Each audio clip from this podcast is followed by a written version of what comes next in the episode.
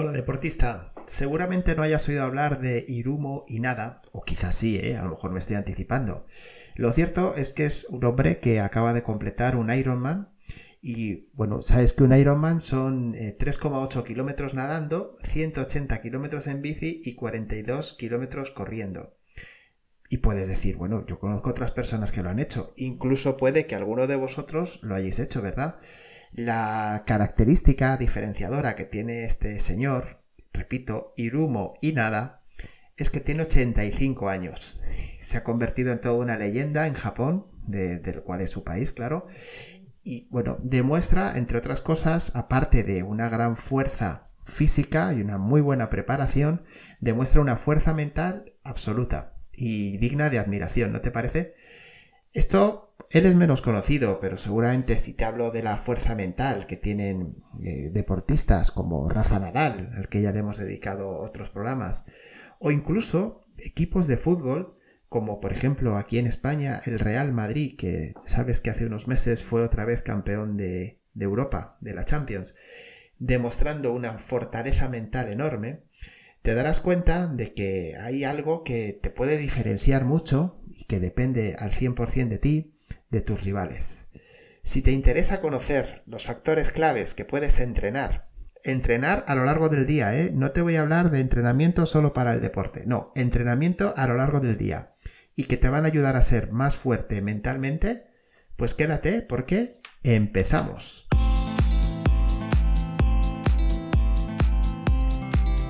Te doy la bienvenida a un nuevo episodio, el número 84 de Inteligencia Deportiva, el podcast de la psicología y el coaching en el deporte.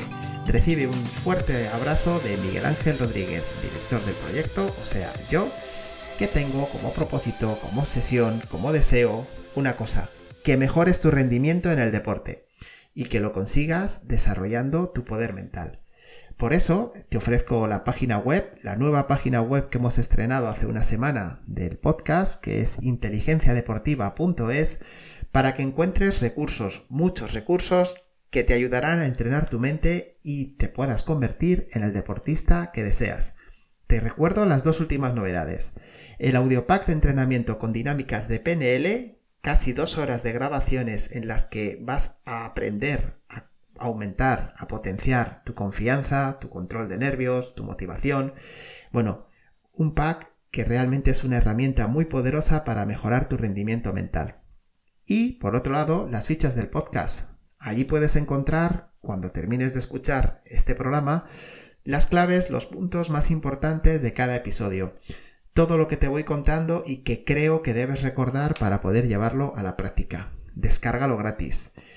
Y bueno, y aunque no es nada nuevo, pues te recuerdo, por supuesto, la guía de inteligencia emocional para deportistas que puedes descargar también gratis, el curso online de entrenamiento mental para que aprendas a entrenar tu mente y la opción de solicitar una sesión exploratoria gratuita.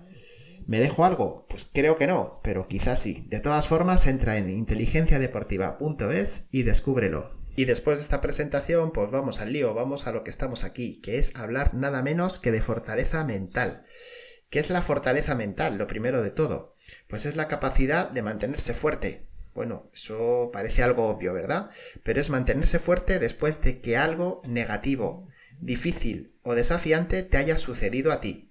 Te haya sucedido a ti o en el caso del deporte le haya sucedido a tu equipo. Como verás, está muy relacionado con la resiliencia, que es esa capacidad de seguir enfrentándose a los problemas de una manera enérgica, no dejarse arrastrar. Es fácil hablar de fortaleza mental y bueno, antes te he puesto algunos ejemplos que seguramente ya conocías, pero seguro que tienes otros muchos que también te sonarán o en los que te habrás fijado. Lo importante aquí es pensar qué tengo que hacer yo para desarrollar la fortaleza mental, porque esto, como siempre te he dicho, esto es un proceso de 24 horas al día, 7 días a la semana. No puedo ser fuerte mentalmente para el deporte y sin embargo ser una persona de espíritu débil para los estudios, por ejemplo. No, tengo que desarrollarlo durante 24 horas al día. De lo que te quiero hablar hoy es de 4 variables que definen cómo es y cómo puedes potenciar esa fuerza mental. Si me lo permites, te las voy a presentar y luego las vamos desarrollando en diferentes áreas. Recuerda que todo esto lo vas a poder encontrar en las fichas del podcast, que la tienes en la página web. Vamos con las 4 variables. Estamos hablando de compromiso, de desafío, de confianza y de control. Estas son las 4 variables, las 4 claves que tienes que desarrollar para de verdad poder tener una gran fortaleza mental, y esa fortaleza mental poder aplicarla en tu día a día. Y por supuesto, en tu día a día eso incluye, claro que sí, al deporte. Bien, pues vamos con el primero de esos puntos, la primera de esas claves, que, como te he dicho antes, es el compromiso personal. Comprometerte contigo mismo es desarrollar un acuerdo para esforzarte lo que sea preciso. ¿Para qué? Para lograr una meta. Entonces, fíjate, aquí hay varios conceptos que me gustaría que tuvieras ahí presentes, ¿vale? Por un lado, un acuerdo. Tú cuando haces un acuerdo con una persona, si lo rompes, estás quedando mal, ¿verdad? Bueno, pues si tienes un acuerdo contigo mismo, sucede igual. Esforzarte, o sea, que tiene que ser algo que te cueste, no puede ser algo cómodo. Tiene que ser algo que de verdad necesite de tu constancia y de tu trabajo. ¿Para qué? Para lograr una meta, y esto es fundamental. Si sabes elegir bien tus metas, tus objetivos, ese compromiso personal será muchísimo más fuerte. Y a partir de ahí, bueno, pues podrás empezar a desarrollarlo día a día, ¿de acuerdo? Entonces, ¿cuál sería el proceso? Pues empezar por lo último que te he dicho, por primero de todo encontrar una meta, un objetivo que tú quieras conseguir, una meta que de verdad te motive a seguir. Y bueno, pues a tener ese esfuerzo, a dedicar ese esfuerzo diario o semanal, o bueno, en este caso sería diario, para lograr, bueno, pues lo que quieres conseguir. Y una vez que has decidido eso, tienes que acordar contigo mismo que vas a ser constante, que vas a ser continuo y que de verdad vas a poner todo tu empeño en conseguirlo. Esa es la clave, ese es el compromiso personal. Además, me gustaría hablarte de 2 tipos de compromisos. Por un lado, el que está orientado a los logros, es decir, el que está orientado a conseguir un resultado. Para ello, debes estar preparado para trabajar lo necesario independientemente de las dificultades. ¿Por qué? Porque un logro en el deporte no solamente lo quieres conseguir tú. Hay otros muchos deportistas que también quieren conseguirlo. Yo no es el que más recomiendo, sinceramente, el orientado a logros, pero si tú te enfocas a ello, tienes que estar dispuesto a, bueno, pues a vencer esas dificultades, esos problemas, esos obstáculos que seguro te vas a ir encontrando. Por otro lado, tienes la posibilidad de orientarlo a las metas, lo que te decía antes, a tus objetivos, a lo que quieres conseguir. Y ahí sí que debes centrarte, sí que debes focalizarte absolutamente en ello. Eso es lo más importante, no hay nada más. El trabajo a cada día, el trabajo de cada entrenamiento, el trabajo de cada momento del entrenamiento está destinado a que consigas ese objetivo, esa meta. Si te parece realmente algo tan importante, no debes escatimar esfuerzos, no debes escatimar recursos ni autoexigencia para conseguirlo. Esta sería la primera de las 4 variables, el compromiso personal. El siguiente sería el desafío, que viene a ser enfrentarte a una situación difícil o exigente. ¿Qué sueles hacer tú ante los desafíos, ante los retos, ante esas situaciones en las que te mueves en tierras inestables? ¿De acuerdo? Lo que hemos comentado alguna vez de salir de tu zona de confort, importantísimo. Saber afrontar esos retos, esos desafíos que te lleven, pues por ejemplo en el deporte, a cambiar de equipo. Tú en tu equipo tienes tu posición ganada, tienes ya tu zona de confort, como te decía antes, pero aceptas el desafío de ir a un equipo superior. O si eres deportista a nivel individual, de superar esas marcas o ese tipo de competición en el que te sueles mover e intentar dar el salto hacia arriba. Claro, siempre una situación desafiante, para que de verdad nos sirva, debe moverse un poco dentro de nuestra frontera de capacidades. Si yo estoy jugando, por ejemplo, en el caso de un tenista, estoy jugando torneos en mi zona, estoy jugando torneos federados, pero en mi región, en mi provincia, y lo que quiero es empezar a jugar torneos ATP, bueno, pues ahí seguramente el salto es demasiado grande.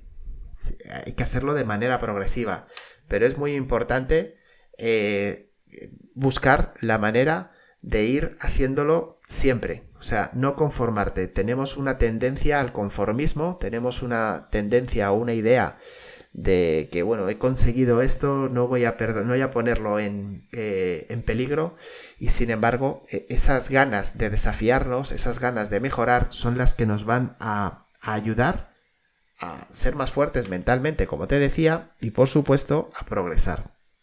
El desafío lo puedes orientar de dos maneras. Lo puedes orientar al riesgo, que es estar abierto al cambio, a nuevas experiencias, lo que te estoy comentando. Estoy jugando un tipo de campeonatos, estoy jugando en un tipo de equipos, pero quiero probar algo más, quiero ir más allá, a ver qué sucede. O lo puedes orientar al aprendizaje. Y también, para mí, es fundamental. Se trata de reflexionar, de aprender de todo lo que haces, de todo lo que te sucede. Y si hay de algo que especialmente debes aprender, es de los fracasos. De los fracasos bien entendidos. Recuerda que esa palabra fracaso suena muy grande, pero en realidad lo decides tú. Si tú aprendes de algo malo que te ha pasado o de algo malo que has hecho, no es un fracaso, no es un error, es un aprendizaje. En el deporte, sin aprendizaje no hay evolución. Esta sería la segunda clave, la segunda área. La tercera, de la que te quiero hablar, es de la confianza. La confianza que viene a ser la seguridad que tienes en ti mismo a la hora de afrontar lo que estamos hablando, un nuevo reto. Y es que esa confianza, esa seguridad en ti mismo va a marcar muchísimo tu rendimiento y qué pasos das. Ya te digo que muchas de las circunstancias negativas que tienes que superar a nivel mental vienen referidas a la confianza. Y yo no sé qué pasa, que últimamente me encuentro cada vez más competiciones para mejorar la confianza en el deporte. ¿Qué pasa con la confianza? No sé, quizás estoy pensando hacer hasta un curso monográfico de entrenamiento para la confianza. Si estuvieses interesado, coméntamelo y lo podemos poner en marcha para a partir del mes de octubre, porque la confianza requiere de entrenamiento, pero sí que es verdad que hay unas pautas, unos pasos muy concretos que te pueden ayudar a mejorarlo, pero requieren de eso, de entrenamiento. ¿En qué tengo que confiar? ¿En qué tengo que tener esa seguridad? Bueno, pues en tus propias posibilidades, en tus propias habilidades, es decir, en sentir que estás preparado para afrontar esa situación, ese objetivo, esa meta que te has puesto, confiar que realmente es algo realista que puedes conseguir. Entonces, si tú estás convencido de que tus recursos son suficientes para afrontarlo y la mayoría de las veces para superarlo, ahí es cuando empiezas a generar confianza. Por otro lado, también es muy importante en el deporte y en los deportistas aprender a confiar en los demás. En los demás me refiero en tus compañeros, por supuesto, pero también en tus entrenadores, en tus familiares, también en los rivales. Confiar en los demás. Estás en un entorno de deporte, estás en un entorno de exigencia, de competitividad, pero tienes que aprender también a confiar en el otro. Me viene a la memoria una frase que me llamó mucho la atención de Rafa Nadal, creo que fue después de ganar este año el Grand Slam de Australia, en el que decía que era curioso el trabajo con su equipo, porque él les pagaba a todos, pero todos eran su jefe. Decía, soy el único jefe que pago a mis empleados, pero les tengo que obedecer, y si no confío en ellos estoy perdido.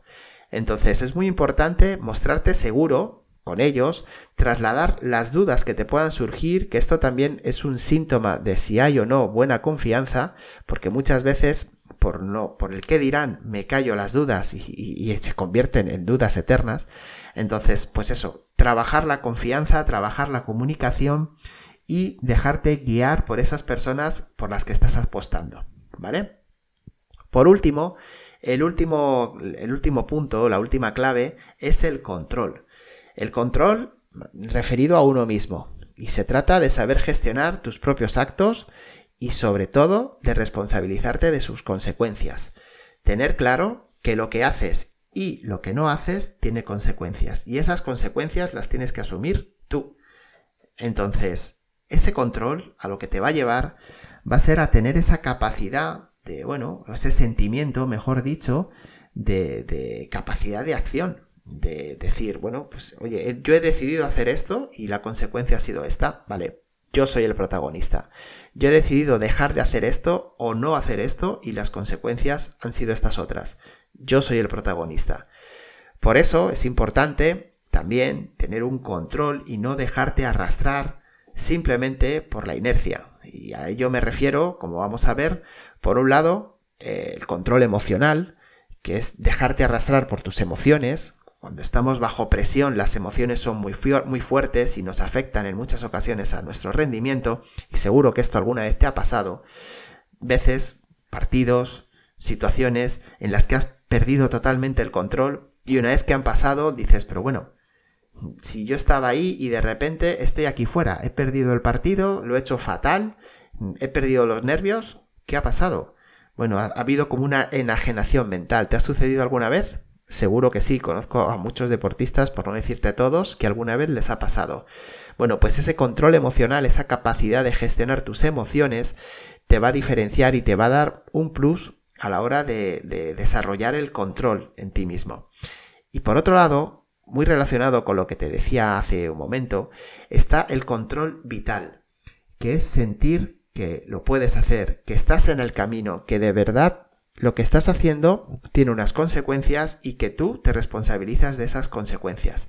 Pero además que el camino que estás dibujando, el camino que estás siguiendo, depende de ti. Y tú eres el que quieres recorrerlo. Ahí es cuando empiezas a sentir ese control. Ahí es cuando de verdad asumes ese rol tan importante y es, como entenderás ahora, cuando desarrollas al 100% tu fortaleza mental. Vamos a revisarlas las cuatro. Por un lado, el compromiso, que es marcarte una meta e ir a por ella, comprometerte con ella. Tú relaciónalo con tu pareja. Si estás comprometido con tu pareja, no estás pensando en otra pareja. No estás cambiando constantemente de pareja, ¿verdad? Estás comprometido. Bien, pues comprométete contigo mismo, conviértete en tu pareja. Luego el desafío, buscar siempre salir de tu zona de confort, buscar situaciones exigentes, ¿de acuerdo? Después, la confianza, que es tener esa seguridad en ti mismo a la hora de afrontar, pues, ese riesgo, ese reto que te has marcado, ese desafío. Y por último, el control, que es ir sabiendo llevar esas acciones, esas actitudes, para que puedas recorrer el camino tal y como tú quieres, ¿vale? Y para eso también la palabra muy importante es la responsabilidad. Como te decía al principio, recuerda que la fortaleza mental no es más que un hábito diario. Se puede desarrollar en cualquier circunstancia de la vida. Por eso, tú como deportista, y deportista grande que quieres llegar a ser, tienes que serlo 24 horas al día. Si no, estás perdido. O te comportas durante todo el día potenciando estos 4 puntos, o desde luego los resultados no van a ser lo que esperas. Y esto es todo por hoy. Ya sabes que en la web puedes consultar las fichas con todas estas claves y el desarrollo más importante, y que es importante también que vayas poniendo en práctica cada uno de estos puntos. Pregúntate, ¿me comprometo conmigo mismo para lograrlo? Tú te respondes. Por supuesto, también te animo a participar en la encuesta de la semana que dejo relacionado con el tema de hoy en Spotify. Déjame tu opinión, ¿vale? Y nada más.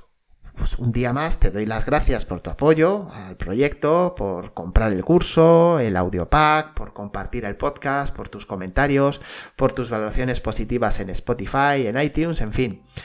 Te doy las gracias por estar ahí y que sepas que sigo contando contigo para la próxima semana, ¿de acuerdo? Hasta entonces, que pases un muy feliz día.